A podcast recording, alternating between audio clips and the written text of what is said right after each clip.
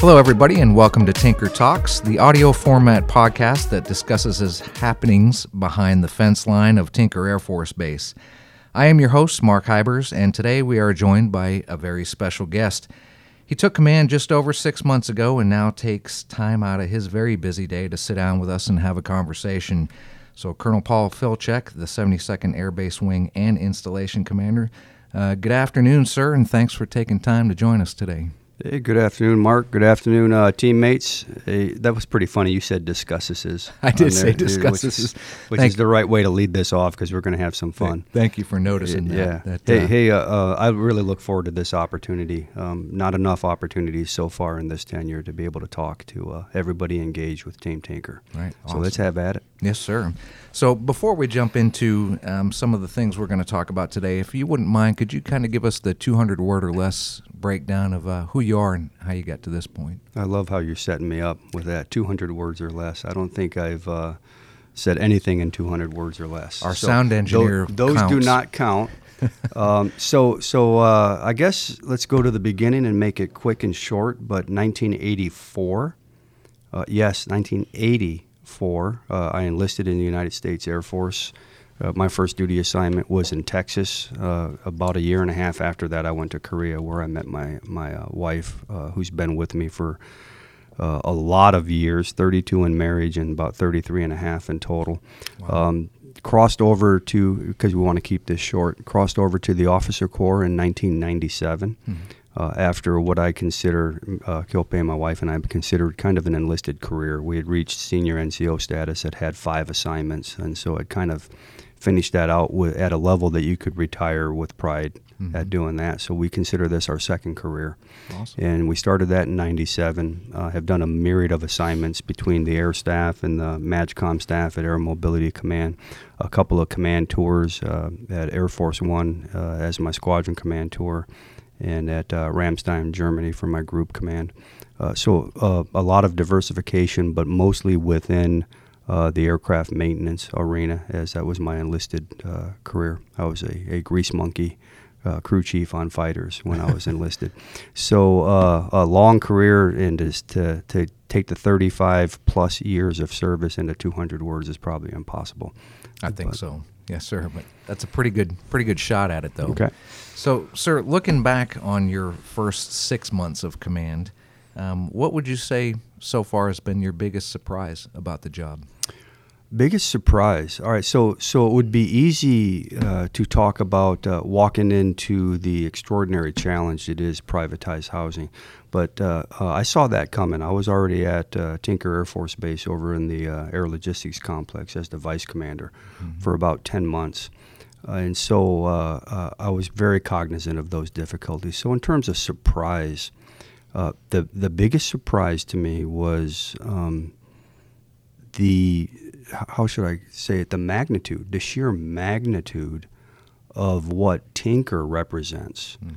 uh, across the board as an installation. We call it, uh, uh, we've we've adopted the term, the leverage point of American air power. And I'm, I'm a little bit uh, shy to say that on a on a podcast because we don't want to draw a lot of uh, uh, evil attention our way.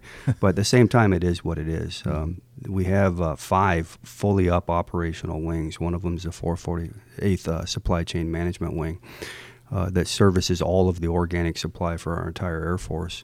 Uh, of the four other wings, we in the seventy-second Air Base Wing are the the uh, basically the weapons platform for the others.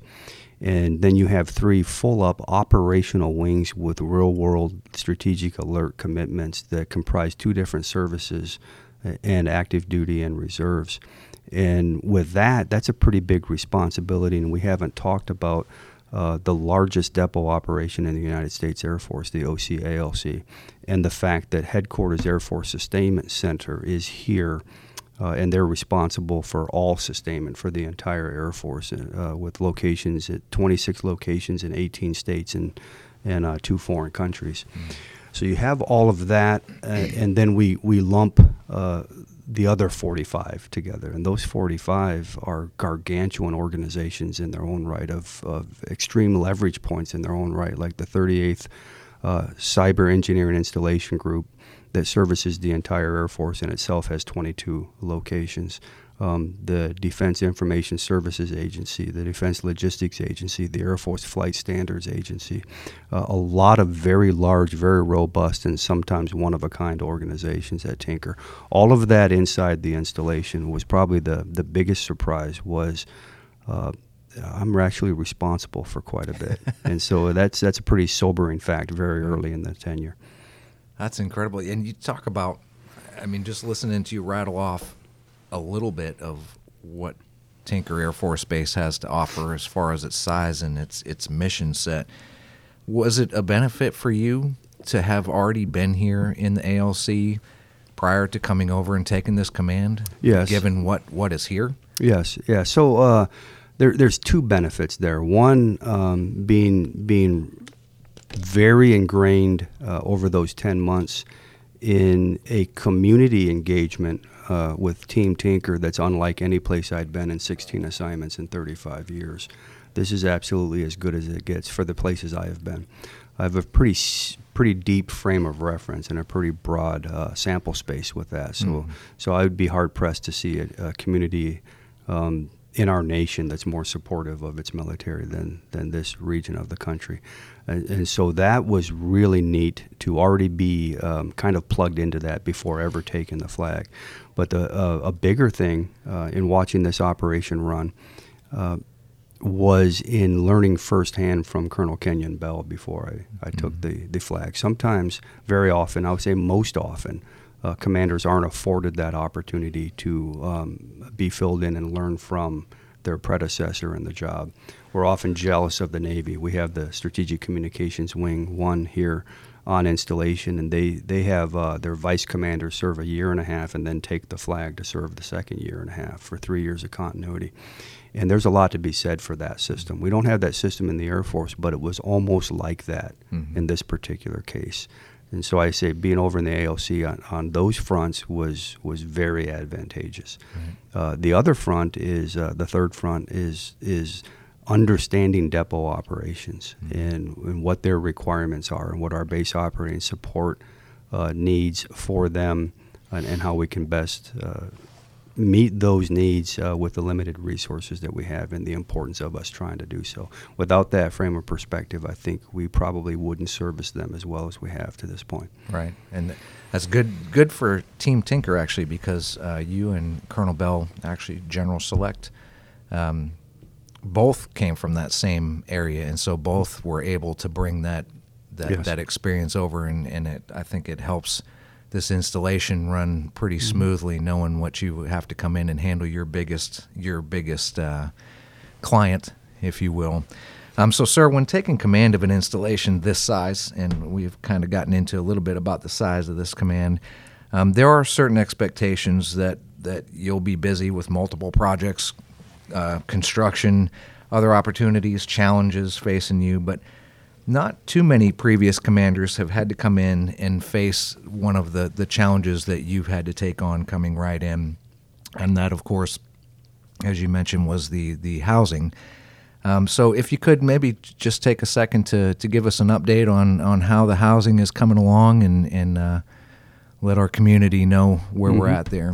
Yes, so, so privatized housing... Um, Keeping in mind that, that privatized housing is a Department of Defense and congressional level concern, so it's not just Tinker Air Force Base that has, has has had issues with managing privatized housing over the past decade or more. Uh, so it's a big overarching problem of which Tinker Air Force Base is is uh, um, symbolic of the overall bigger picture. Right. We call uh, um, Tinker Air Force Base kind of ground zero. Uh, because uh, here is where, um, relatively speaking, some of the worst problems were.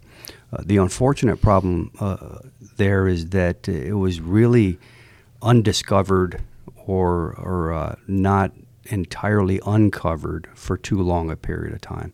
And that was uh, the Air Force uh, Inspection Agency came uh, early in two thousand nineteen, investigated Tinker along with uh, a whole lot of other uh, installations, and came up with thirty-five recommended improvement areas. But that agency kind of put its finger on the pulse of what the problem was. Mm-hmm. Um, and that was because privatized housing was arguably one of the very best ideas in the history of the Department of Defense. There was no other mechanism at the turn of the century that was going to be able to recapitalize um, all of the necessary housing across all of our installations across the entire country and all the services, mm-hmm. unless we did it this fashion. The problem with this great idea was that um, the oversight mechanism um, was flawed because it entered our residents into a uh, a private contract mm-hmm. with a landlord. That private tenant-landlord relationship kind of uh, uh, took leadership chain out of the picture somewhat, even though you always have recourse, even in a private uh, relationship off installation, to go to your first sergeant, to go to your housing office, to get advice, to get legal counsel. Um, you don't have that direct chain of command interface that's aggressive and engaged along the way. Right. To compound that, it was a relationship between a tenant and a landlord, in which case the landlord always got his or her money, because it was guaranteed B A S, mm-hmm. um, B A H, uh, provided to the landlord by by the uh, contract. And so you didn't have the normal tenant-landlord relationship where rents could be withheld from the landlord for not servicing. You have those factors, and then you had it functionally managed through the Air Force Civil Engineering Center uh, up through um, the Undersecretary of the Air Force for Installations, Energy, and the Environment that aren't chain of command organizations. They're functional control organizations mm-hmm. that managed a portfolio as, as just that, as a contract portfolio. Mm-hmm. And so over the course of many years, I think we lost touch, and it's not just me, I think, it was the Air Force Inspection Agency articulated that we lost touch from a command chain perspective on that engagement with the quality of housing. We have since turned the corner on that, not just at Tinker, but D O D-wide, right. Air Force-wide, and at Tinker Air Force Base. We've turned the corner on that command of ch- chain, uh, chain of command engagement with Um, both the residents and the privatized property owner. Um, and so I would characterize this problem, sorry to get so long-winded, but I can't answer this question without providing the background and right. the cause. Mm-hmm. As we go forward, um, the privatized contract, pro- pro- privatized property owner, Balfour Beatty Communities, in, in the case of Tinker Air Force Base, Um, had been under-servicing the needs of residents for a very long time. It's It's been... Uh, um, Uh, clearly articulated by them themselves, uh, articulated by the uh, acting Secretary of the Air Force and the Secretary of the Air Force. So this isn't the installation commander speaking. Mm, right. um, they got uh, um, recently called uh, to the carpet with basically a ninety-day notice to come up with a with a plan for improvement that would actually pass muster and and, and keep them in the portfolio business. Right. So so with that. Um, That's not an installation point of view. That's an Air Force point of view, yes. that they have underperformed for on, on behalf of the residents. With that, we had a basically three chapters of this story. The first chapter was in early two thousand nineteen when the Secretary of the Air Force mandated that we inspect all of the homes with health, life, uh, health, and safety issues, and that we determine what was wrong and burn those down. Uh, so that was, I would call, Chapter one, in, where we hit in July of two thousand nineteen two hundred forty-three life, uh, health, and safety discrepancies and drove those to zero. Mm-hmm. Um, it was the drive to zero that we um, kind of had blinders on because um, the way that Balfour Beatty was trying to gain trust with the residents was a pretty strung out and, and complicated process for fixing these homes right. that ended up taking um, an extraordinary amount of time. Um, some some homes have taken as much as two hundred days to fix. Um, the average hovered in the seventies and eighties of days to fix life, uh, health, and safety problems. Wow. And with that was a growing uh, backlog of homes that needed to be worked and a growing uh, population of residents who were getting substandard timelines and repair quality out of what they needed. So right. um, that was the second phase. Uh, with that, we had to go into a corrective measure where, where at the installation level and at the A F C A C level, we tried to entice the privatized property owner to mass resources and treat this not like housing maintenance, mm-hmm. but more like a project. Take it as a project to get f- in front of life, health, and safety issues Um, with with a, a resource and prioritization allocation that specifies only those problems. Get in front of it.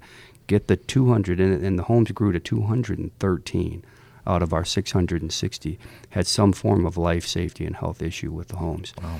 Um, and so that third chapter of what we were trying to accomplish was to make real progress, real, tangible, measurable, quantifiable progress uh, at burning down uh, in a number of areas. So, so the Secretary of the Air Force asked me on her last visit, Um, when I told her that progress had been insufficient to this point, but I sensed that it might be turning around. And uh, brilliant question. She asked, how do you define progress? Mm, right. And so how we've defined progress, the answer was easy because we had already predefined it. Progress is what we call um, backlog slash whip, work in process, which is the total volume of what you have to fix, getting that burned down to a manageable level. There should be a state in the future where you have backlog and work in process in tens and nines and eights, not in two hundreds and one hundreds. Right. When you have that, you're in washing the windows on the skyscraper mode, and you're back in that mode of being a housing maintenance mm-hmm. service, not a project service. And and if you can get yourself to that point, that's that's one of the three steps. The other, the only way you're going to get there is to get the flow days down on each repair. Mm-hmm. So we got Balfour Beatty uh, communities to agree to a nineteen-day standard timeline on repairs. Now consider how aggressive that is. That they were they had some two hundred days, mm-hmm. many one hundred fifty days, an average of seventy-one days. And we got them to agree to a nineteen-day goal for the houses. That was the only way that they were going to reasonably work through the backlog and get it to a manageable level before the next wet season hits. And, and so those are two very firm, measurable um, indicators of progress that we can cue on. And the third being the essential piece, because the biggest problem with our residents wasn't so much the timeline as the refixes on the same problem. Right. So we had a quality issue where the jobs weren't getting fixed the right the first time or the second time or mm-hmm. the third time. And so we put in there a repeat recur rate with, with standard timelines for what defines a repeat and standard timelines for what de- defines a recur, so that you could see the backlog and the whip go down. You could see the flow days go down, mm-hmm. both uh, magnificent improvements, and not be at the expense of quality. Right. And so you have your three key indicators, which is how we're going to define progress as the next chapter. And then there's going to be a fourth chapter. So I'm happy to say at this point that real progress has been made. That uh, and we get reports every single day. We get the daily report that that are that stipulates which residents have run into problems today. Right. How many houses have we fixed today? Uh, how many families are displaced and who are they and who has checked on them when? And a whole lot of other factors. Every single day we get that all the way at the top of the wing. And so with our reports, we're able to see this burn down where our average flow days have gone down. Um, our backlog has gone from a high of two hundred thirteen in early October down to one hundred thirty-seven now. And there's thirty-four houses in active remediation right now. So we're taking these numbers, and I would expect um, that before February hits us, we might be under one hundred, where we had set just one quarter before that at, at over two hundred. Right. And so there is progress. Now, progress needs to be me- measured um, more inexactly mm-hmm. uh, from the reference of the residents, right? And so B B C has to work on communications, communications, communications, communications. Critical. Uh, and so they've they've they they're still learning and they're still working at improving their processes. But one process has to be when a resident is getting their house fixed, they have to have one point of contact. That point of contact has to be able to tell them what, when, where, why, and how, mm-hmm. every step along the way, and they stay engaged. And before they start the remediation, they have a thing called an M R I, where they're supposed to go to the house with the experts, do a whole house review and a whole house test, determine the repair uh, uh, what, the repair plan, mm-hmm. bring that protocol and that plan back to the resident, explain to them how it's going to play out over how many days, and, and when they aren't meeting those expectations, who to call and when. Those are keys to success, keeping the resident informed and the families knowing what's going on with their house. So communication is just as important. Right. And the final piece, which will be the fourth chapter, because I'm very confident we will get um, the number of L H S houses down to about ten. We'll get the flow days down to about nineteen. We'll keep the repeat recur rate where it needs to be.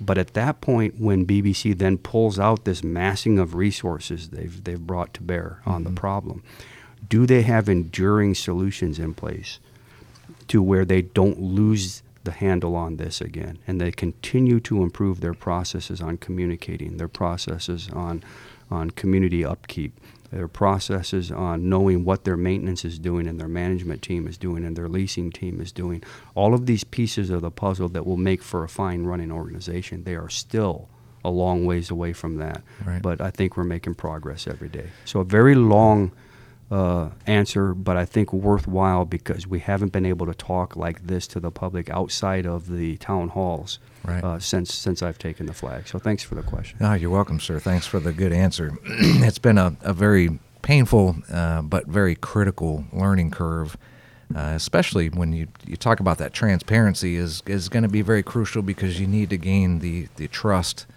of the, the people that live and, and, and work here, and that uh, that will go a long way. So switching gears here, we talk a lot of these things we were just talking about in housing obviously has a lot to do with, with health, uh, health and safety of people's lives. And and we're dealing with some of the health things on another front, and that is the Department of Defense recently made the decision to bring all the medical services up on, under one umbrella.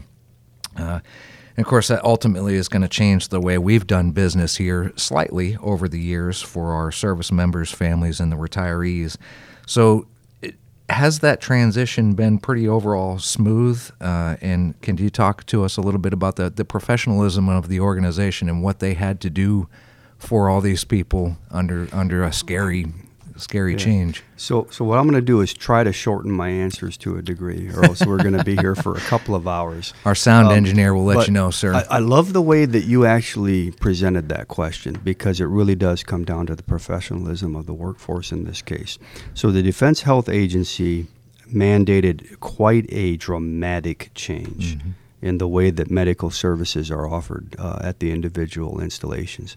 And with that came a a It just an, uh, basically, I'll, I'll liken it to taking your toolbox, um, turning it upside down and shaking it.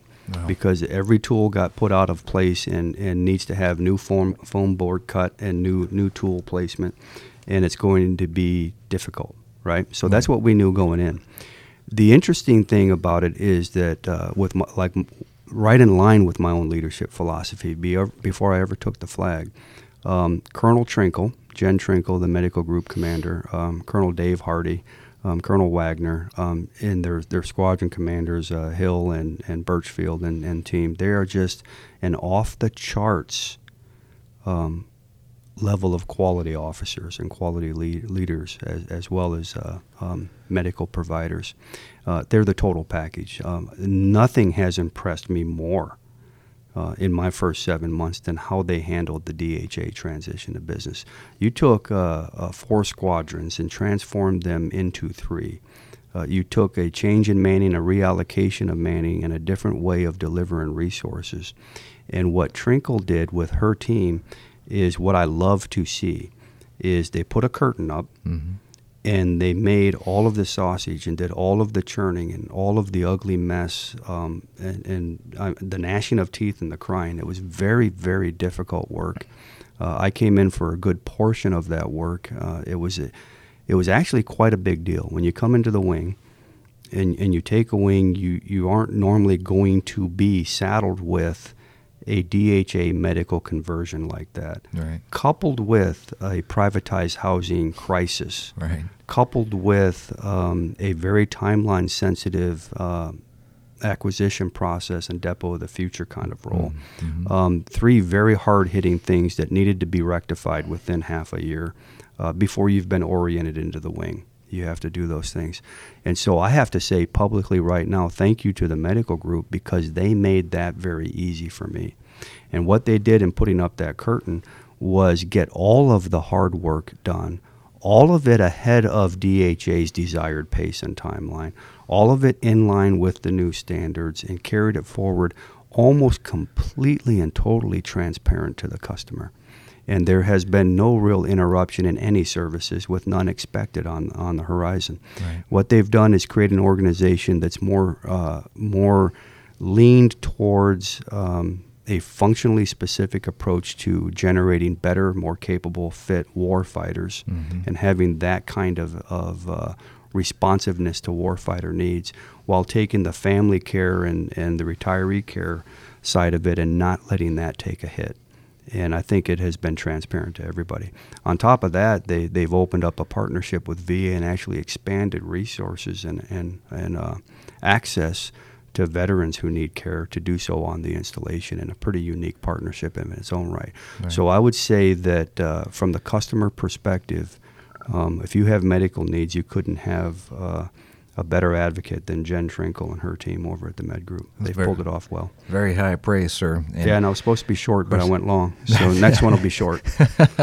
Well, and, I mean, you, you talk about uh, it, we couldn't possibly explain how difficult a process that would be to take, you know, one an, an Air Force medical way of philosophy and thinking, and then roll it into having to, to do this under with all branches. It's uh, it's it's been phenomenal. So, one thing you talked about there, sir, was was um, the the MILCON, military construction projects, and some of these acquisitions and things that have been going on heavily even since you first took the seat.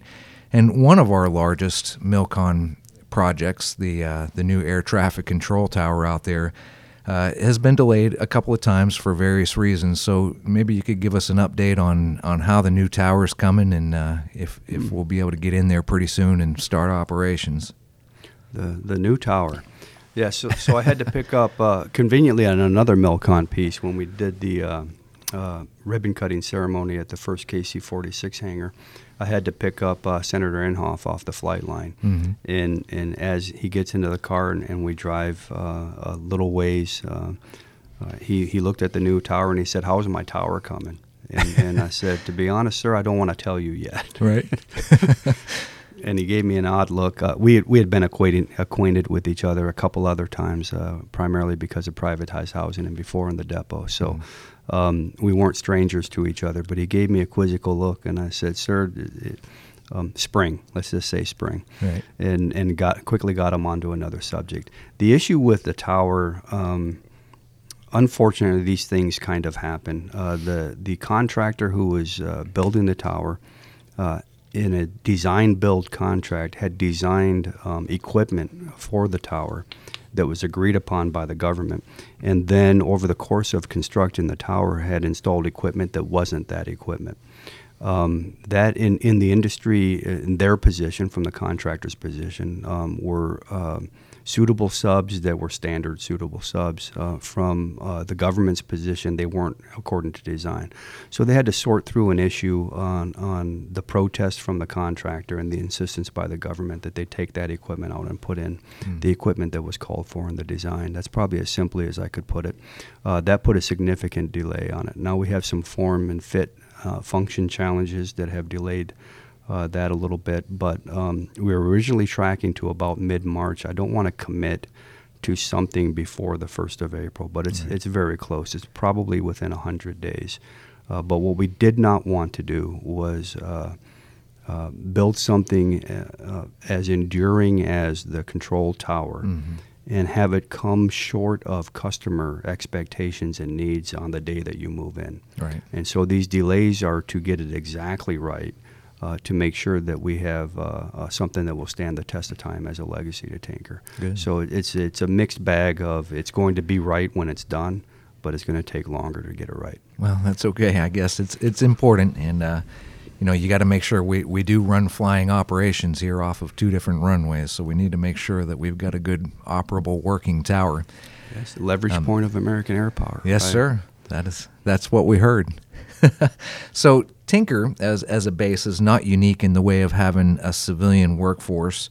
Uh, however, it may be unique in the actual sheer size and volume of this civilian workforce. Why is the integration of civilians and military together such a benefit and critical to our mission? Wow, that's an interesting question. So, so why is the integration such a benefit? Hmm. So, uh, you, you raise a good point about the civilian workforce at Tinker Air Force Base, but it's even more than that. The diversification at Tinker is is arguably only matched by two or three other installations in the world. And that's, that's a combination of, of government civilian employees, of uni- unionized civilian mm-hmm. employees, and of contractors, right. an extraordinary amount of contract and, uh, contracted workforce.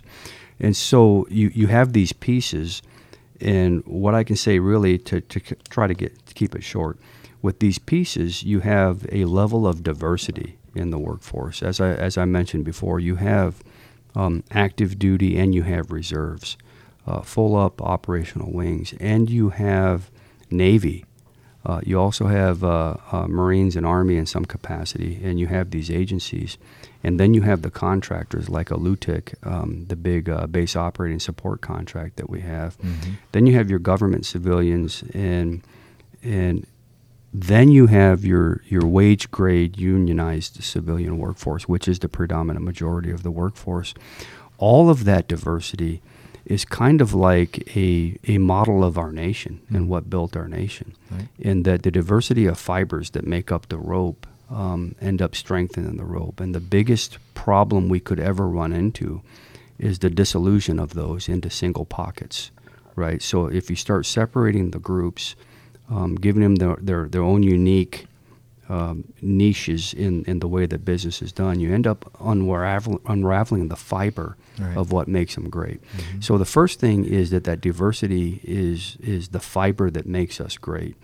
Mm. Um, it, it makes us less vulnerable uh, because we have organic active duty that can overcome for, for loss of contractor support if we need to. We have civilians who can also overcome for lack of contractor support. You have civilians who actually deploy. You have other civilians who don't deploy, but their active duty counterparts deploy. So you have all of this mixture. Mm-hmm. It makes it a very complicated way of doing business, but it adds a, a strength, a resiliency, and a redundancy to what we do. But that's secondary to the most important part of the civilian workforce, and that's the deep-rooted technical expertise and experience that you get in a civilianized workforce. Right. Um, as, as a good example is a unionized, civilianized workforce over in the, the depot operations. Uh, it's a family business, and you give thirty-year, forty-year, fifty, sixty, seventy-year pins to folks who who are still working um, into their seventies, eighties, and nineties. That level of experience is just extraordinary. They can fix anything, anywhere, anytime, right? Right, right. Um, and then you have that level of buy-in that's uncommon in the military. Uh, I tell people in this wing, uh, make a point of thanking a civilian for their service today, mm. because this whole community is, is really engaged all the time with thanking people in uniform for their service to our nation, when in fact the civilians are serving just as much. Um, the, the folks in this community who've made it a family business, whose great-grandparents and grandparents and parents and brothers and sisters and children have all been in this business, right. or at least as bought in and invested in what we do as a na- national defense mechanism here at Tinker, mm-hmm. as anybody who wears the uniform. We can never forget the great men and women who wear uniforms in our nation. Um, about half of them are in their first term of service and haven't decided what they want to do with their life. Right. And so with that level of investment, um, you, you, you hope to retain half of those. And if you have half of those, you hope to retain them through a third enlistment as they, they slowly and gradually over time become more and more invested in what they do mm-hmm. for the Air Force. I posit that the civilian workforce already has that because of its experience level. Right. That it's already invested, fully bought in, and supportive of, of what they do, and that what I call the look in the mirror time.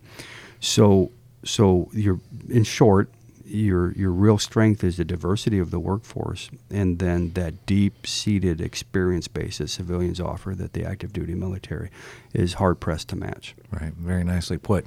Do do you ever find that you uh, your leadership style has to change somewhat, especially walking into a command position with such a heavily integrated civilian population? It, it it's a challenge, um, but I try not to lead by a style. Right. And so, so uh, what that means is, as, as you go into a leadership uh, challenge, uh, no matter what level the challenge, you go in with eyes wide open. And you have to, it's just like giving a speech, uh, the textbooks on giving a speech, you have to analyze your audience. Mm-hmm. And so uh, leadership style should always uh, adapt to the nature of the audience, the nature of the people doing the work. And so what's funny is that um, my my fundamental premise as a leader is that we're all equal. It's a fundamental presence to the very core of my being that's not a technique. And mm-hmm. so over time, as people get to know me, they know that it's real, that we're all equal. We have U C M J mandated roles and responsibilities that we must fill. Right. But at the very fundamental human nature, we're all the same. Mm-hmm. That I don't, I'm not better than somebody else because I got a thirty-one year head start. I mean, of course, I'm in a higher position because of the head start. So I have that philosophy that that um, we're only differentiated by what paths we have chosen for ourselves, when we started those paths, and what our pace is on those paths. Right. None of those are a value judgment on the person. And so we're all essentially equal. I'm no better than my mom. I'm no better than my sisters. Um, and if I'm no better than them, I'm no better than anybody that works with or for me. So with that, if you have that as your fundamental premise coming into a leadership position, then I, I don't believe that it matters that you lead civilians or contractors or active duty or reserve. That you can you can lead a diversified workforce because you understand that it's people, and we're all in this together. Right. Uh, the bigger challenge, though, to get to the point, the bigger challenge is messaging that to the civilian workforce. Because um, the civilian workforce may uh, feel like they are not um, held in equal esteem mm-hmm. as a military workforce if they have a military commander. Uh, but that, that central premise that we're all people doing the same thing, and where what we wear, whether it's a tie or a dress or a blazer or a uniform, what we wear is inconsequential to what we do. Right. We're all in this together, pulling on the same rope. Right. So if I can get that message to the civilian work corps that, A, they're at least as invested as our military members, which I've already established in the previous question, and B, um, they're probably in many ways much more valuable because of the depth of their experience um, and, and their their knowledge of what we do. Right. If I and then the third thing, C, remembering that I'm not counting one, two, three. I'm going A, B, C. I almost said in in three. Nice catch. Like, yeah, nice catch. um, C uh, is that they're part of something that's truly remarkable, and that I think you get that from us working together o- mm. over the last uh, seven months. Yes, sir. That um, I'm really big on plugging our folks into what it means to be at Team Tinker, that right. we are the leverage point of American air power, that our depot services seventy-six percent of the Air Force, that we have three up three full-up operational wings with real strategic alert commitments, that what we do here is unlike what anybody else does anywhere else in the world, mm-hmm. and they're on that team. Right. And the team suffers if any of us go down. Right. So the biggest thing is if I can effectively message that over the next year and a half. Well, sir, I think you actually, you've, you've done a great job since you've been here communicating it through action, so um, this this will help, but you, you certainly, you know, you show that quite often, so it's a... Uh, you want a promotion, do you? Yeah, you do. Well, well, it never hurts, sir. Sweet never talk hurts. To me. You're right. So you spent twelve years, a little more than twelve years, coming up through the enlisted ranks uh, as a maintainer before you commissioned. So did serving in an enlisted capacity prior to commissioning help your you as a leader at all? Oh, oh yes, yes. So... So you can have uh, a truly great, truly great, phenomenal leader who was never enlisted. You can have a, an enlisted leader who ends up not being very good as they transition to officer corps. So that's not really the case that, that and you didn't say that. I'm just right. saying in general mm-hmm. that I'm not a, a fan that prior enlisted officers make the best officers. Mm-hmm. I think um, um, the best people make the best officers, right? But for my particular case, being enlisted was a, was just an extraordinary advantage, and it's an advantage on two fronts. Um, one, because I was enlisted so long and had been exposed to so many different types of aircraft and five different assignments, which is pretty rare for somebody who's been enlisted just twelve and a half years to have had five assignments in, in three different major commands.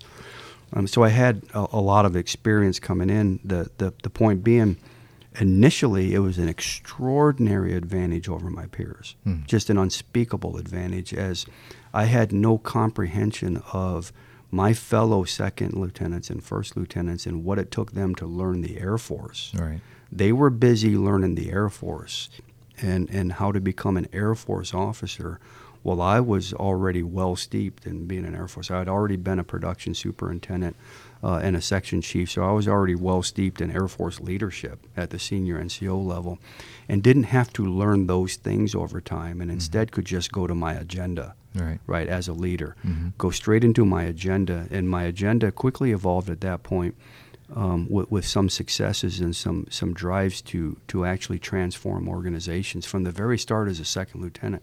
They don't think that way, not not normally. Right. And so that was an, an intense advantage to have been enlisted so long, to go in and want to transform a flight and then transform the next flight. Um, and those were, uh, they, they they helped me solidify that, that don't settle for excellence, make history. We'll probably talk about that a little bit more if you ask me more questions. But uh, what I'm trying to, to press forward in this wing is, is the core values mm-hmm. are, are everything we stand for. Those core values um, are the bedrock of everything. And that, that third core value, excellence in all we do, um, shouldn't be treated as the end-all, be-all, but just the starting point. Right. Um, Don't settle for that excellence. Instead, transform and make history. Do mm. something that makes history uh, in your organization. And if you're thinking that way and you're looking for those opportunities, it's going to make you so much more effective. So that was the first thing with being enlisted. It had me caged to that from the very first days as a as a dumb young officer, right? right. Uh, the second thing was, I, I tell a lot of people this story. Um, it gives me, I think, a, a lot of empathy that helps me take that that we're all equals approach to business. Having been a zero striper and a two striper and a buck sergeant for for a few few days before going on staff sergeant, and and going home with grease up to my armpits, all the way up my arms, and needing to take a shower um, straight to the shower before I could ever sit on any furniture. um, you know, having lived that. Mm-hmm. I tell people the story of, of a wheel well in the A ten A uh, episode that I had in, in mop gear, full up mop gear, changing a Schrader valve on a nose wheel steering accumulator in an A ten. And it was about ninety-seven degrees out with ninety-five percent humidity in, in Myrtle Beach during an exercise. And we had a, uh, a lubricant called Gorilla Snot. And we had hydraulic fluid coming out of the Schrader valve and the Gorilla Snot in my black gloves, and there was some kind of chemical reaction going on mm-hmm. where the gloves were starting to come apart and smear and even smoke a little bit. Wow. And um, so there's there's wisps of smoke and, and black from the gloves all over the Schrader valve to where I couldn't even see the threads. And my mask was fogging up, and I couldn't see with my mask, and I couldn't breathe, and my body temperature is probably one twenty.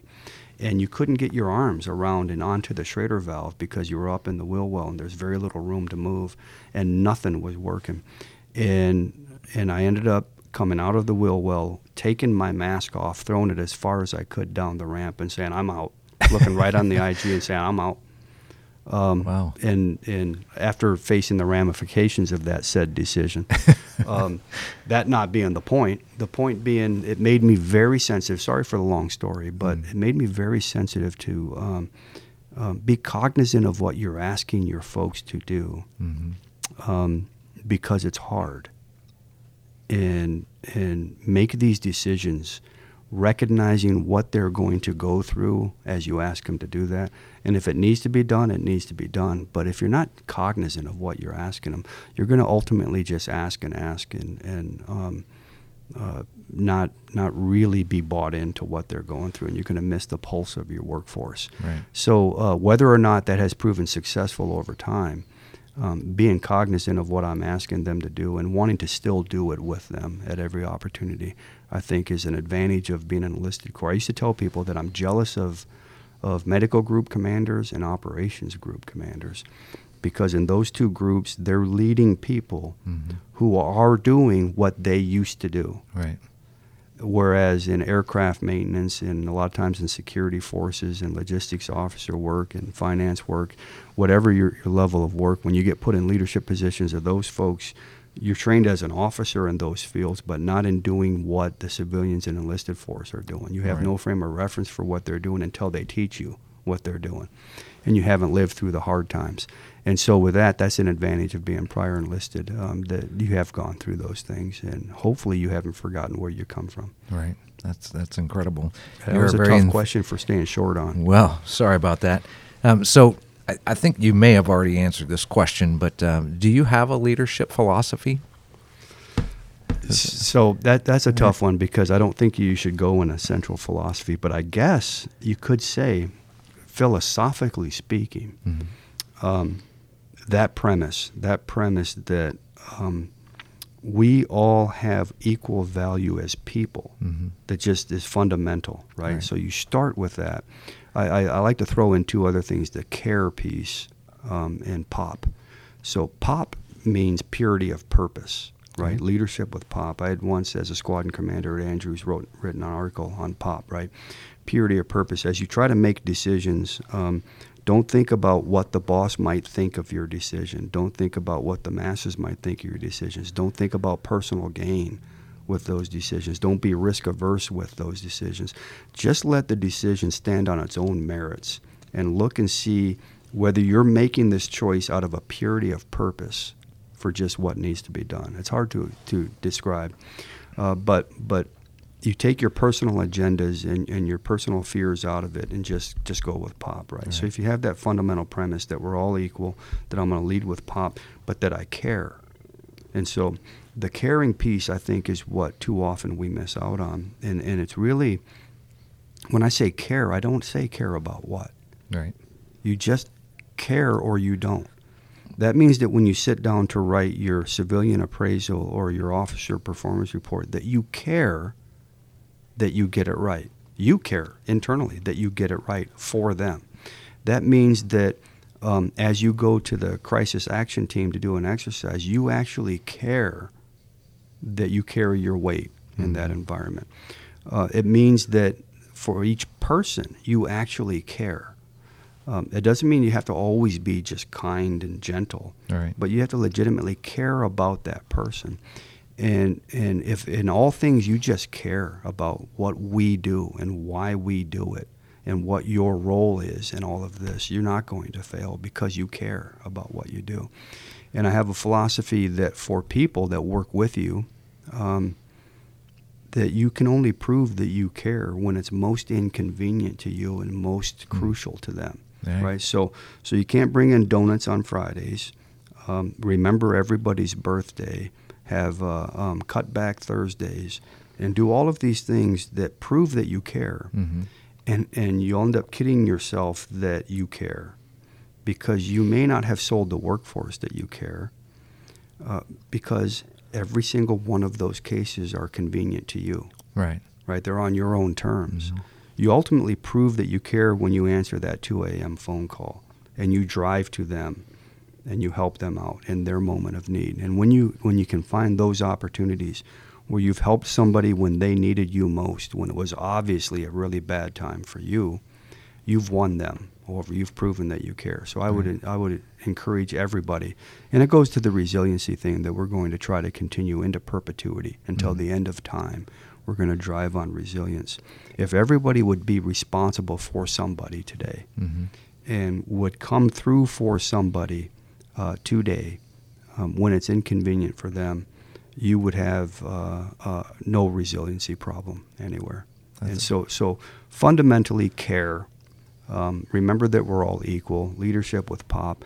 All of it just centered on, on the core values. If you deviate from the core values, you ultimately fail. Right. Um, we have to have integrity first. We have to internalize the service before self, which is part of that caring. And we have to, as a minimum, be excellent in all we do. If you have that as your foundational bedrock, then I think you're not going to fail as a leader. That's great. Great philosophy, sir. And I think really a lot of that just, it can't be taught. That is not something you get out of textbooks. To care is not, that is not a trait that comes out of a out of a handbook somewhere. So wonderful philosophy and very well said. So before we get out of here, sir, is you you've done so much in your short period of time that you've been here, but I think you're getting promoted. Well, I'm I'm looking I'm I'm I'm really working hard on it. So is there any one thing that you would like to accomplish prior to your leaving this command? Holy cow! And one you've thing. got a ways to go. So it's one a, thing, huh? Just so, one thing. So, uh, wow, one thing. So there is so much now. Obviously, obviously, we have to fix privatized housing, mm-hmm. get it to an acceptable level for our men and women who are fighting our nation's wars and their families, right?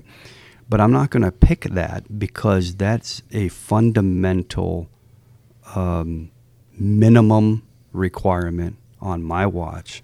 Uh, I do not want this extending to the next commander. Right. That would be absolutely intolerable to me. I actually don't want it extending past the summer or the fall, right, uh, to where we get B B C in a good spot. I have a slogan I tell people that it's from the Marines commercial, right? Always run towards the gunfire. Mm-hmm. Run towards it. Don't shy away from it. And I wouldn't want that particular problem set on anybody else. Um, but we also have to be careful not ru- to run into it. Right? Don't run into the crossfire, right? So run towards the gunfire, but not into the crossfire. So I'm going to take that as a given, and it's not going to be my one, right? And we have um, the Depot of the Future, a lot of, of different things in the pot on that, and a lot of really big uh, hard nuts to crack and very short timeline on that. And I'm not going to go there. Um, we also have increased uh, B O S support to the A L C and increased uh, uh, arrangements with the five five two. Not going to go there because uh, strategically we're centered on three pillars. Um, the pillars are to defend this house, mm-hmm, because I've already articulated how important this house is to our nation's defense, right, and how everybody's role in defending this house is as important as anybody else's, right? The, another pillar is um, to secure the future. And the third pillar, and they're not in, in order because they're actually like a Venn diagram, all stacked across each other, is to raise this family. So if you look at those pillars and you say, we want to defend this house, raise this family, and secure the future, there is an obvious overlap among all of that, that as you secure the future, you have to secure the future by developing the workforce and making them better than you found them. And as you raise this family, that's exactly what you're doing as a priority area. And as you defend this house, you do so with a, an energized um, and more skilled, better capable, more fully developed workforce um, that, that drives into that.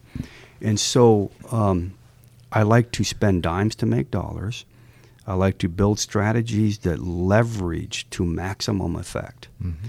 And as you look at leveraging to maximum effect, if you're raising this family, you are securing the future. You are defending this house. And my number one uh, priority has always been throughout my career is to develop, to elevate everybody around us and on our teams. So here's a philosophy I've told leaders, and that is um, you can change all of your military construction rack and stack.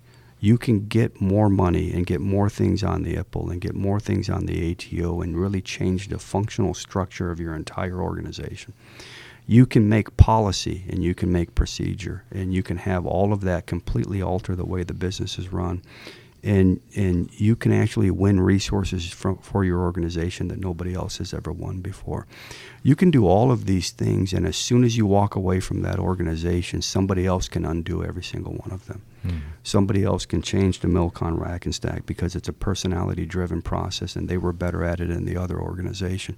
Somebody will obviously overturn half of your policies as soon as you're gone, mm-hmm, so those don't stand the test of time. As you start whittling through Uh, what your legacy may or may not be, in me talking to leaders, right, it will always be what's in the people that you were left with, right? Mm-hmm. Those people, um, did you raise the water line? Did you make people better than you found them? Because that's a legacy that will pay forward long after you're gone, the legacy that will stand the test of, of time and will actually hopefully populate geometrically as other people invest in people along the way. So my philosophy is to invest in people, to make them better than I found them, mm, so that when I'm gone, the organization is better and the organizations that they go to are better and right, that everybody's paying that forward. But it's not that easy, because you don't do it via ad hoc, you don't do it via mentoring, you do it via a codified, quantified enrollment program across the board, and that's what we're after over this. So the the one thing that I would most want to accomplish is the finalization and codification of every single thing development-wise that is offered on this installation into a, a credits-based formula that any organization, that any leader, that any individual can pick and choose from and tailor coursework that will show who's enrolled in what, who's graduated from what, and how much of the water line we have actually hit, right? Right. So that's a goal of mine, is to be able, the big key, short words here, uh, or short sentence here, be able to quantify that we have raised the water line of everybody that works at Tinker. And wow. I think we'll get there. Outstanding. So, so that's that's amazing, sir. And I think that's going to be a great place for us to uh, to wrap up. I do very much appreciate you taking time out of your extremely busy schedule to sit down and, and have a conversation with us. And so it's been a great talk, sir. Thank you. Thank you. So who won the bet? Uh, how, well, how long that would take? well, uh, I, we can't say. We didn't really make one. But uh, anyway, with that, we thank you for joining us for another episode of Tinker Talks. And uh, please don't forget to subscribe and, and leave us feedback. We'd like to know what everybody out there wants to hear or what you think of this podcast. Uh, don't forget to check us out on the social media fronts. That's at Tinker Air Force Base on Facebook and Instagram, and at team underscore Tinker on Twitter. So until next time, uh, thanks for joining us. And everybody out there, have a great day and a great week.